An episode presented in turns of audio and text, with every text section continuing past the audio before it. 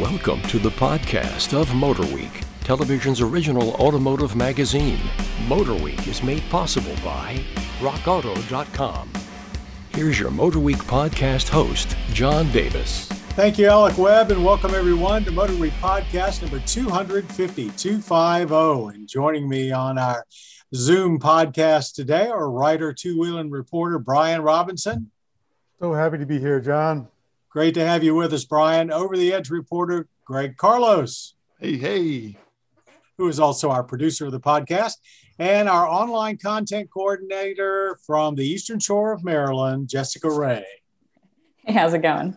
She's the only one we know that didn't have snow around here this year. All right, we've got uh, three cars to talk about. We've got a lightning round, a viewer question from Bob. We'll see if anybody's got a rant and rave. Let's start off with a vehicle that I'm not sure a lot of us uh, really thought would make it, and that's the all new 2022 Mitsubishi Outlander. Uh, we've been uh, fans, I think, of the Outlander for a long time, and we've currently got the outgoing model in for a long term test, uh, the hybrid version. So, who wants to start? What is the 22 and what isn't it? Yeah, we um, John, I don't know if you were watching on Amazon Live. I was. I was live. Yeah.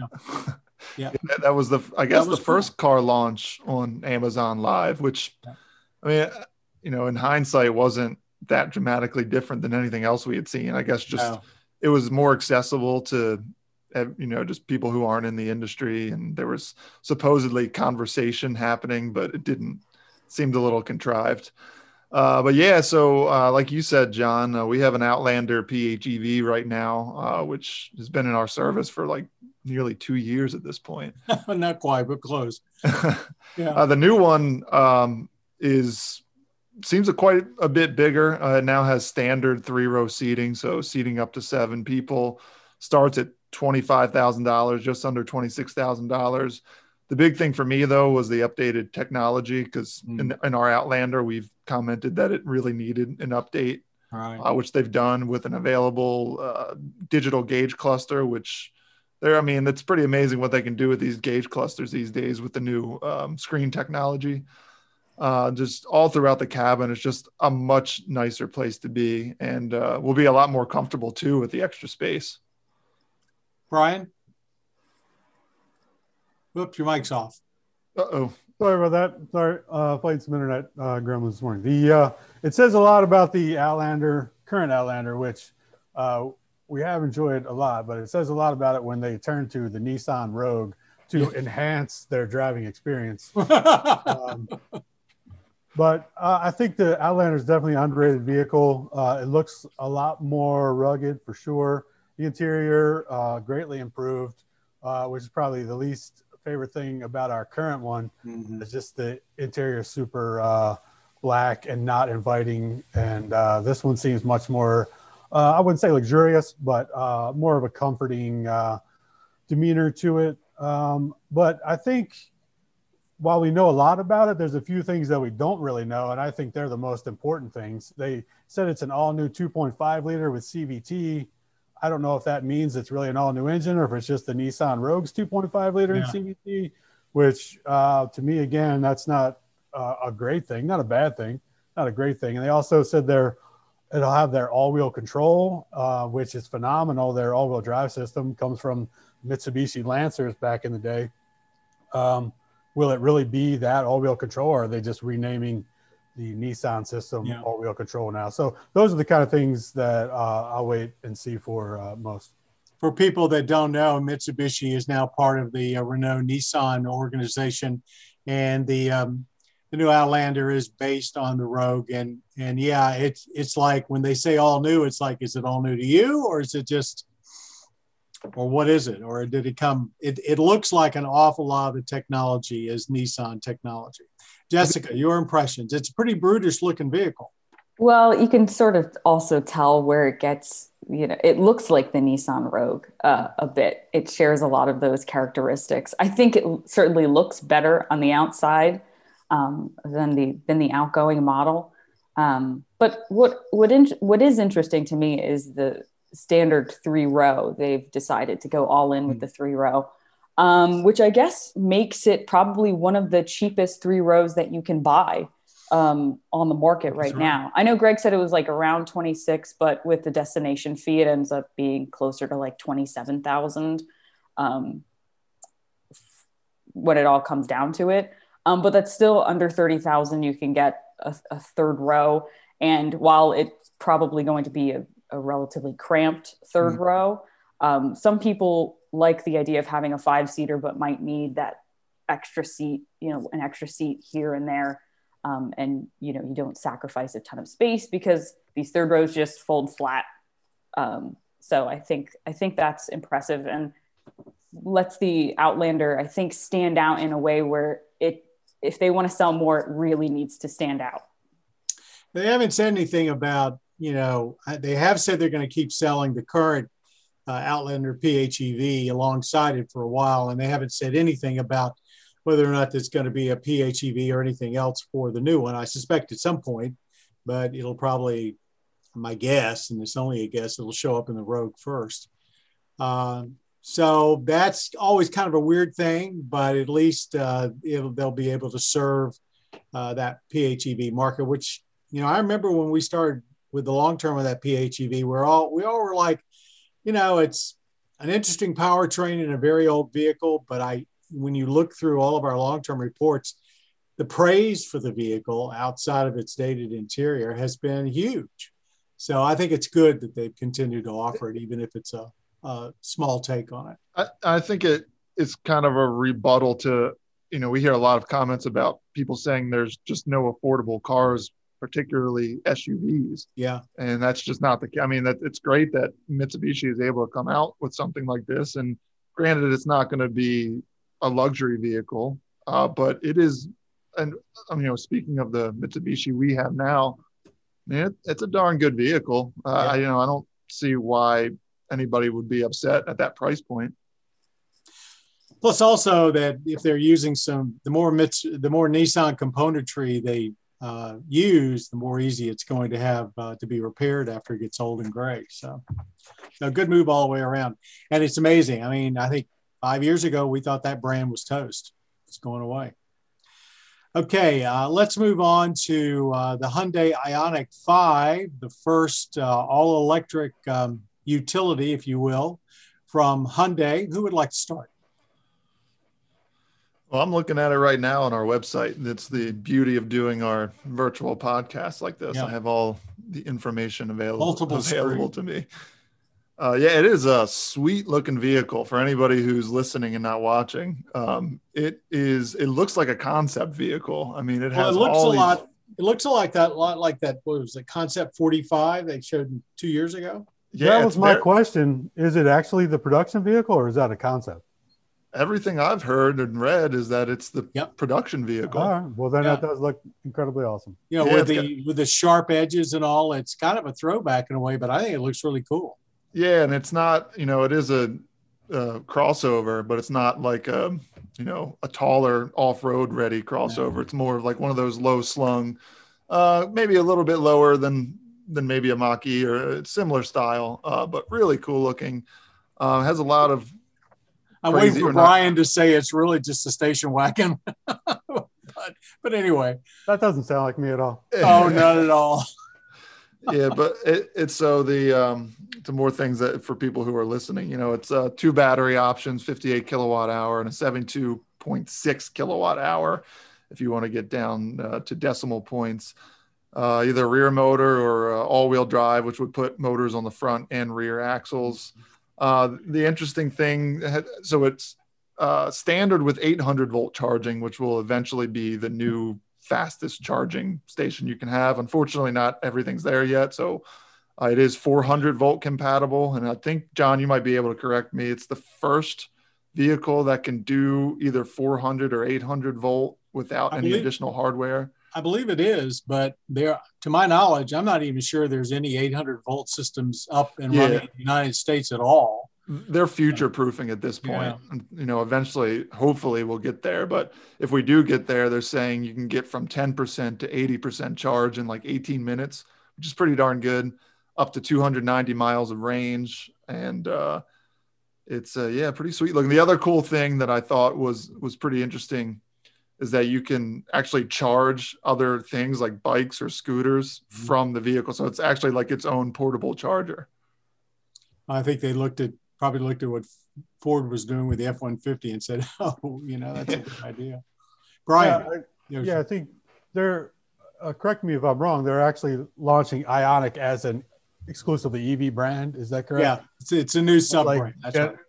Okay, much like Genesis is their luxury brand. I right. get it. Um, the Ioniq is uh, it's a car that I mean they've had for a while as an electric car, uh, plug-in hybrid, a regular um, Ioniq, and it really flew beneath the radar. Uh, mm-hmm. I think. I think it was a great vehicle. It's been out since I think 2017. They've had the EV. I don't know if they were ashamed because it only had 124 mile range or what, but uh, I don't think they've promoted the vehicle hardly at all. I think it was actually a, a great vehicle. So I'm a little question, you know, taking the leap to now take that and launch a whole brand out of it. Um, I think will be challenging, but it sounds like it's certainly got the technology uh, to make it an impressive vehicle. I mean, I don't have any hard data to support it, but I think branching the Genesis brand off has helped. I think a lot of people have a much better perception of Genesis as its own brand than when they saw it as like a Hyundai Genesis.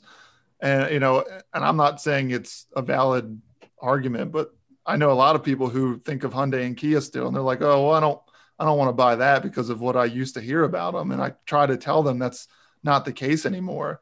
But I think Hyundai probably has to think about that at the very least. So I hmm. actually think it might be a good move to kind of separate the Ioniq brand because, you know, again, just look at Genesis.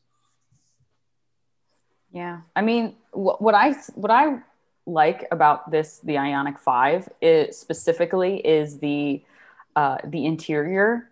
It's very mm-hmm. simple mm-hmm. and also cool. cool. It's real it's, cool with the two screens. Yeah, I mean, it's very has very futuristic look inside and out, um, and certainly something that a lot of people seem to dislike uh, when it comes to uh, Teslas or even the Mach-E is the large tablet style infotainment system. They don't like that. Mm. Um, so this is certainly much more traditional, but still uh, very attractive looking. Um, and I think it also should be said that this will, pro- we don't know the EPA estimated range quite yet. Um, it will be under 300 miles.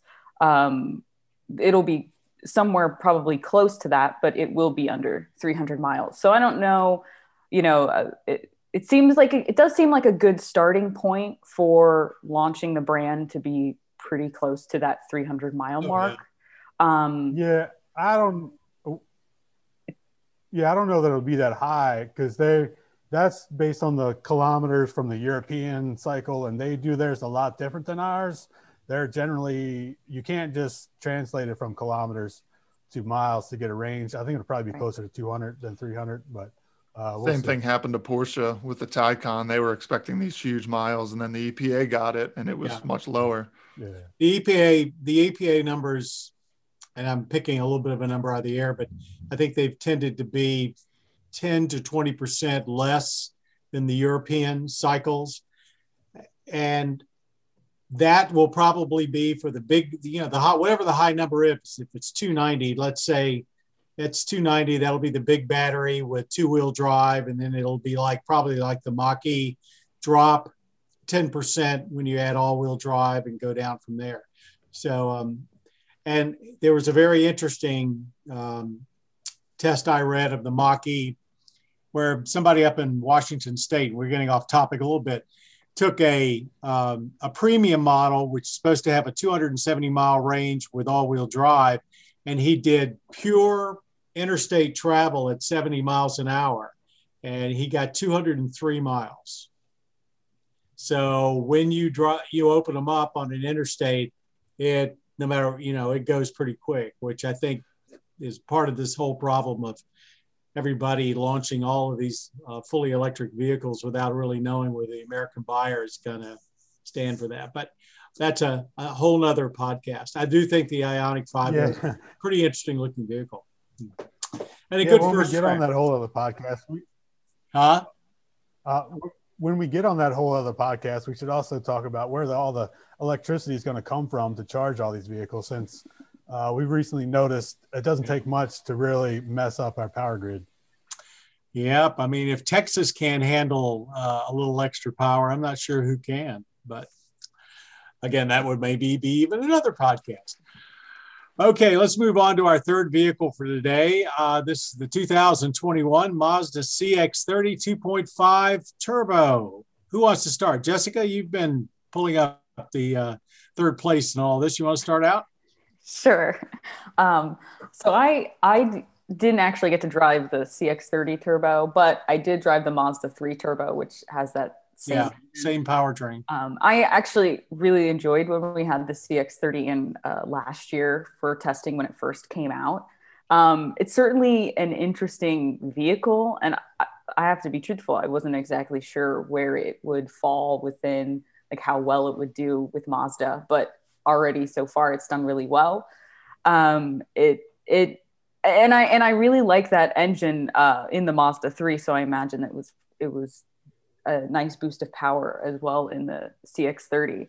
And I think one of the the best parts, maybe the, maybe not the best parts about it, but one of the things that is the most attractive to me is the fact that um, the fuel economy doesn't suffer as much as I thought it would um, compared to the regular uh, 2.5 liter engine. Um, in an all-wheel drive model. It's 26 combined in in the the base engine with all-wheel drive, and with the 2.5 turbo, it's 25 combined. So you don't um, lose much. Right, exactly. So you're getting that boost of power. It's a little bit more expensive, but you aren't suffering so much when it comes to fuel economy, which is still very important to people. Yeah, and like Jessica was saying, the the CX30 slots in between the CX3 and CX5, and uh, but it instantly has become their second best selling model because mm-hmm. this the CX3 was just too small to really to, for me anyway to be a practical vehicle. And uh, this is like the, exactly the right size I think. And uh, shoving a much bigger engine in there 250 horsepower and 320 pound feet of torque uh, is absolutely a great thing as far as I'm concerned. Um, they, uh, they up, upgraded the all-wheel drive system to handle it. Um, and it's it's somewhat capable off road, but even they were like, uh, you know, even hardcore off roaders, uh, particularly in California, where you know everything gets engineered these days, at least here in the U.S. You know, you've got to drive a couple hours on the road just to get to a decent right. off road trail. so they're like, you know, at Mazda, we're not sacrificing that road time to get to the off road trail. So you know, like everything, they made it even better uh, on the road, and uh, it, it's just a really uh, good engine. Uh, we've talked about it before with Mazda, trying to put a more premium feel in their vehicles. And that's part of it, having more power than you need.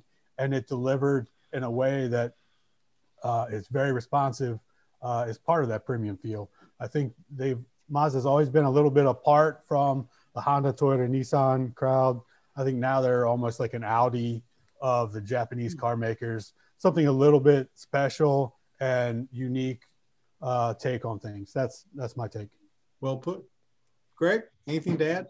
It's it's cool that you know it's it's kind of like a hot hatch with you know it's a raised hot hatch without all like the the wings and all the extra aero features on it. I mean, if you're just looking at power numbers and the fact that it has a hatchback, I mean, 250 horsepower is a lot for something like that that doesn't weigh as as much as uh, mm. you know some of the traditional SUVs, or at least what people think of traditional SUVs. And uh, I have to agree with everything Robinson says. They just Mazda between the style and the newly found interior, uh, you know, premium feel of it. They got something that separates themselves from Honda or Honda and Toyota quite a bit. We do like their products. no question about it. Okay, let's move on to our lightning round where we basically just chat about something that's uh, been in the news and uh, see if we come up with any uh, brilliant uh, opinions. The United States Postal Service has finally chosen a new delivery vehicle. We're not quite sure if it's going to speed up the current situation they have, but it's coming. The they've basically given the uh, military uh, vehicle folks at Oshkosh Defense Uh, they've been awarded a 10 year contract to build the Next Generation Delivery Vehicle, or NGDV. And they're going to build it in the great state of Wisconsin. It will be equipped with either a fuel efficient internal combustion engine or a battery electric powertrain and have the ability to be retrofitted as technology evolves. Uh, we've all seen the current vehicles. We've all heard the stories about um, problems and catching fire and burning up mail. And these new ones won't be around, won't be coming for two more years, I believe. But what do you think about it? You saw what it looked like. Somebody can describe, uh, if people haven't seen it, describe what it looks like since it is different. I'm looking at it uh, right now and I can give a fairly decent description. So it has a similar front end if you're looking from the profile of what we've seen, but then it gets super tall super quickly. So it's like a super upright windshield. Big windshield. Yeah, think think European like Sprinter vans. Now everybody, even American car uh, car companies, have switched to that European style, tall side, so where that you could, you know, theoretically stand up in the back. And side note, if you haven't driven one of those vans, you might think that they're super top heavy to a degree. I guess they are, but they're actually really nice to drive. Yeah. Um, uh, but yeah, I, I mean, really... it, it. Go ahead. No, I was just trying to find other things in my brain to say. You've probably got something ready. no, I have nothing great. I was just going to say that uh, as long as it gets the mail to me on time, you don't care less what it looks like. The biggest thing I learned out of the whole thing was that the current ones are based on uh, Chevy S10 frames.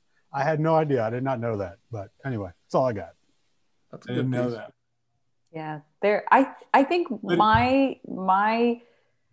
I'm a little disappointed because I was hoping that they were going to do more with the EV side of it. I feel like it's sort of mm-hmm. time to to move on, and certainly, I imagine uh, where I live could could very easily be a, a perfect place for uh, the EV side of it. I mean, I there I know they plan to to build some that are EVs already.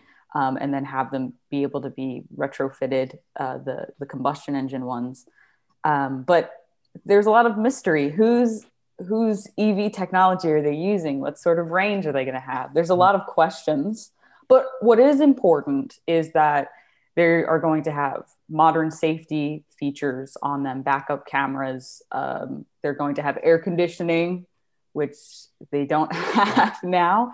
Um, That'll be huge. It's so huge. I, I didn't even know that. My poor postal ladies driving around here in the summer times without air conditioning. That's that's really really tough. And of course um, it's much it, it looks bigger. Um, it's taller and it's longer than what we have now because i mean imagine we just have so much uh, a, a, much larger volume of mail than we have ever before. Too so, much online shopping man. Everybody's got to chill with that. It's never yeah. going to change either. It's only going to go up from here. Yeah do you remember when email was going to put the post office out of business yeah. So I was talking to uh, my postal person, uh, a very nice man who's been, uh, who, and he really has made it through snow and ice and everything else. And he was very excited, of course, when he saw the pictures, and he's very excited about having air conditioning. But of course, he asked me the question that I couldn't answer, and we haven't heard. He said, "Is it going to have all-wheel drive?" And my guess is it will not. Uh, they certainly didn't mention it because that seem for him to be the biggest need right now. And actually, does anybody know? I'm not sure it's going to be front drive. I think it's still going to be a rear drive vehicle. Anybody know? Probably still is. Just for the wear and tear, rear drive pulls up better. There's still so nothing. much that's not known about about it. Actually, it's the uh, the company has a long history the company has a history of working with GM, so I wouldn't be surprised if there's some GM componentry in there somewhere. Ultium battery technology. yeah, who knows? Anyway, uh, it, it, can't. Yeah, it can't come soon enough for them, I think. Okay, let's move on. We have actually a question from Bob, and um, it's a really interesting one. How did zero to 60 miles per hour uh, how did those times kind of become the performance gold standard that we use to measure cars and trucks of all ilk? He said he started driving in 1961 and it was popular then. And of course, we still use it. Uh, he just said he was curious. And I think all, several of you have uh, done a little research. Anyone got an answer to Bob's question? I had trouble tracking the exact origin down. It seemed like everything I clicked on was like misleading. It said, you know, the title of the article would be like, How did zero to 60 come about? And then they're just like, Oh, well, it's kind of racing, but there was never really an answer for why it's 60 miles per hour. But I think when yeah. you get down to it, it, it, the roots are in motorsport, like drag racing, muscle cars, and and things like that. Um, but it, it yeah, I think 60 used to be fast for a car. Right. Think I about we, you know the, the 30s, 40s, and 50s. That was that was getting on. Yeah, I mean, you have just some standard passenger cars and even SUVs that are getting there in like four seconds now. So. Uh, I think the bigger uh, issue with it is not like maybe some people put too much stock into it because it's not something many people will ever experience on the road or, or need to. I'm kind of in between there. Like I understand if you're pulling away from a stop and need to get up and go quickly. Not all engines are built the same. Not all cars deliver power the same way. So I think it's an important test to run. I just don't think necessarily you need to like live and die by that number. Like we're talking sometimes tenths and even hundredths of a second. Yeah. yeah, I don't have a great answer for Bob, but I was kind of heading where Greg was going there. Uh, I know if you talk to powertrain engineers, they hate it because it, it, it does absolutely nothing to describe what an engine does and what it feels like and where it makes power. If you bring it back to Mazda, they spent a lot of time talking about uh, in that with that engine. They never even look at zero to sixties. They look at how it delivers the power when you want it. Coming out of a corner, when you're downshifting to get on a highway, passing, stuff like that. They do, they could care less what the zero to 60 numbers are, but they know that everyone else will compare it. And that's, uh, it, it, frustrates them. It's similar uh, to the safety aspect of cars. You know, Volvo for years was a leader, but they were leader because they did their own thing. They came up with their own ideas. Uh, now, you know, we have all these tests and everyone just makes the car to pass the test. No one's coming up with new ideas to go to that next level of safety. Everyone just wants to get a four or five star rating or whatever it is. So I think it was similar to that. It's like, are we really, uh, you know, hampering innovation just because we're all focused on this arbitrary zero to 60 figure? Uh, that's my rant. Sorry, Bob. No good answer. here, here. Robinson 2024, man. You got my vote. Jessica, anything to add? I I don't really think I have much to add on this conversation, other than I, mean I think I agree with Robinson about uh, it it not being a, a, an incredibly um, like truthful way to sort of uh, talk about the driving experience, uh, depending on in what situation you're in. Um, yeah, although you know it'll certainly be interesting because Tesla's saying that they've got a sub two, so. you know, and that brings up. Uh, well, we haven't answered Bob's question. Bob, we don't know, but we, we everything we've read says basically it came about either through illegal racing, street racing, or sprint car racing, or some it, it has that basis. And of course, the Europeans have adopted the same thing, but at least over there, zero to 100 kilometers an hour kind of sounds logical. And that's roughly 62 miles per hour. And that's the standard they live by. But I can, I have two comments, and this is only because I'm so old. Number one, I remember the days when we used to make excuses for European cars because they were slow to get to zero to 60, but they had this high top end that made them effortless cruisers on the autobahns where there were no speed limits at the time. And uh, now, of course, they're as fast as anybody else, if not faster. And my other comment is I think zero to 60 is now going to become less relevant if it ever was relevant because as electric motors are added to internal combustion engines, all that instant torque is going to make everything fast.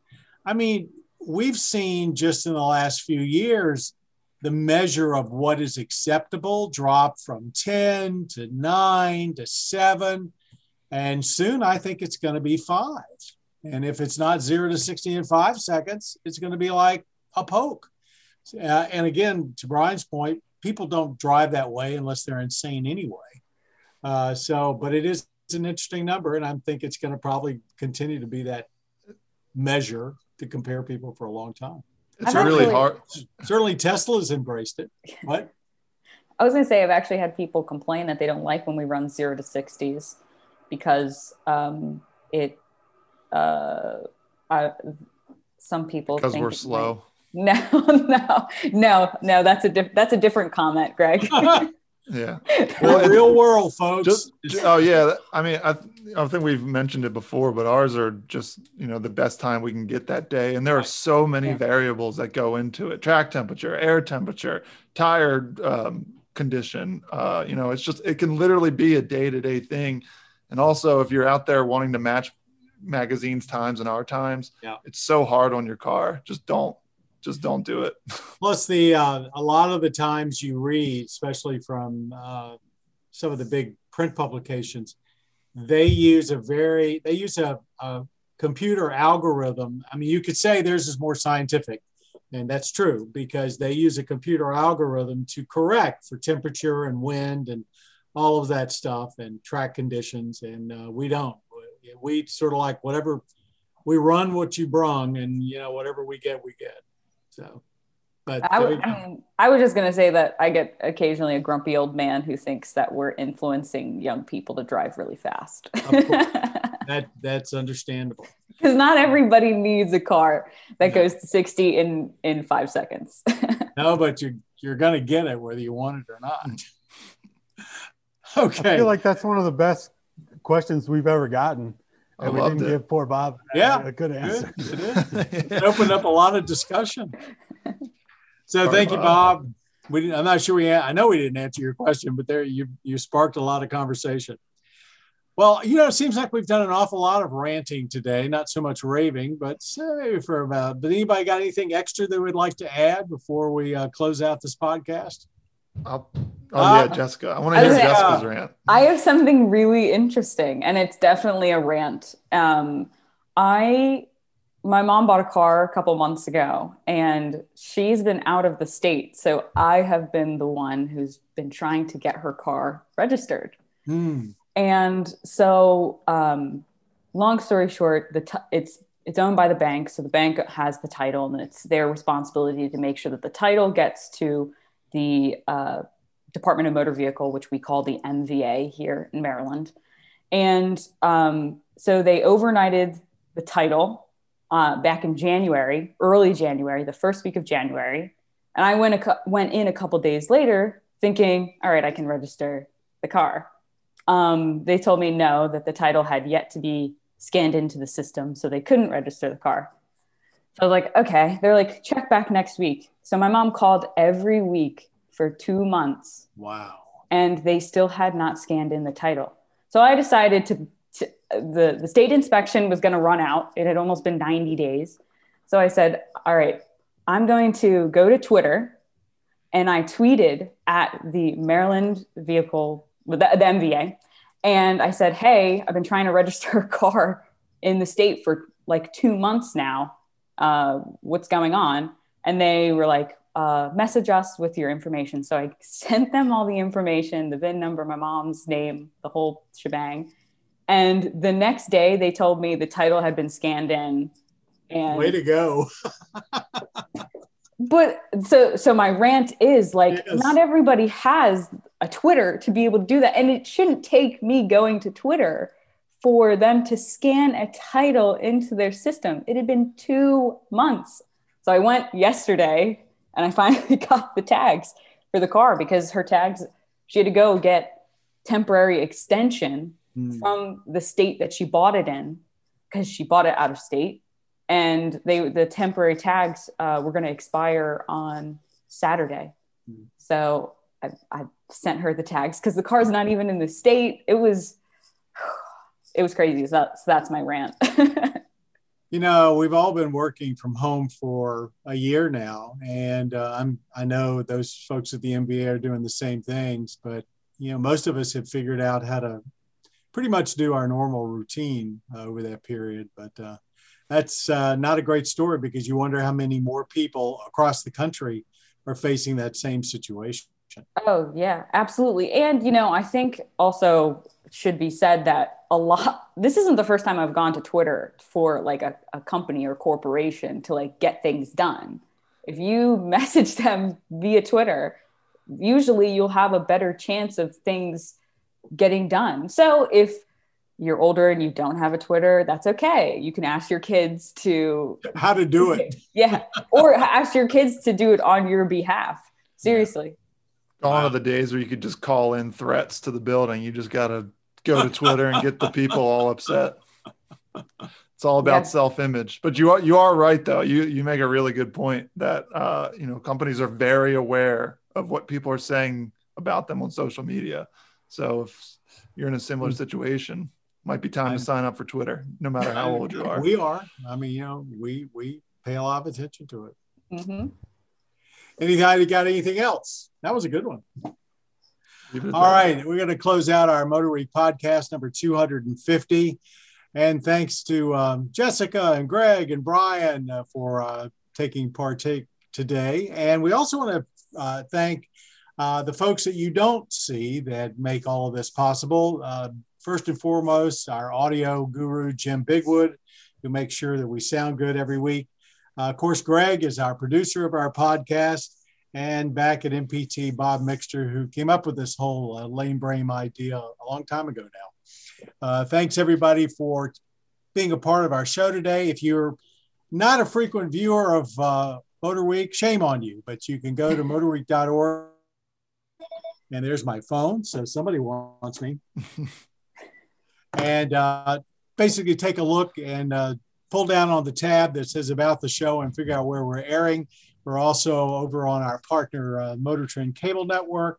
You can go to our youtube.com uh, slash Motor Week channel and see virtually all of the segments we've done and all our retro reviews. So basically, if you've got a screen and you want to connect with us at Motor Week, Twitter, Facebook, whatever, you can do it. And we'd love to hear from you. Till next time, thanks everybody for joining us and thanks for being a part of Motor Week. You've been listening to the podcast of Motor Week, television's original automotive magazine. Motor Week is made possible by rockauto.com. For additional information on podcasts, videos, and showtimes, visit our website at motorweek.org. And watch Motor Week television's longest running automotive magazine series each week on your local PBS station.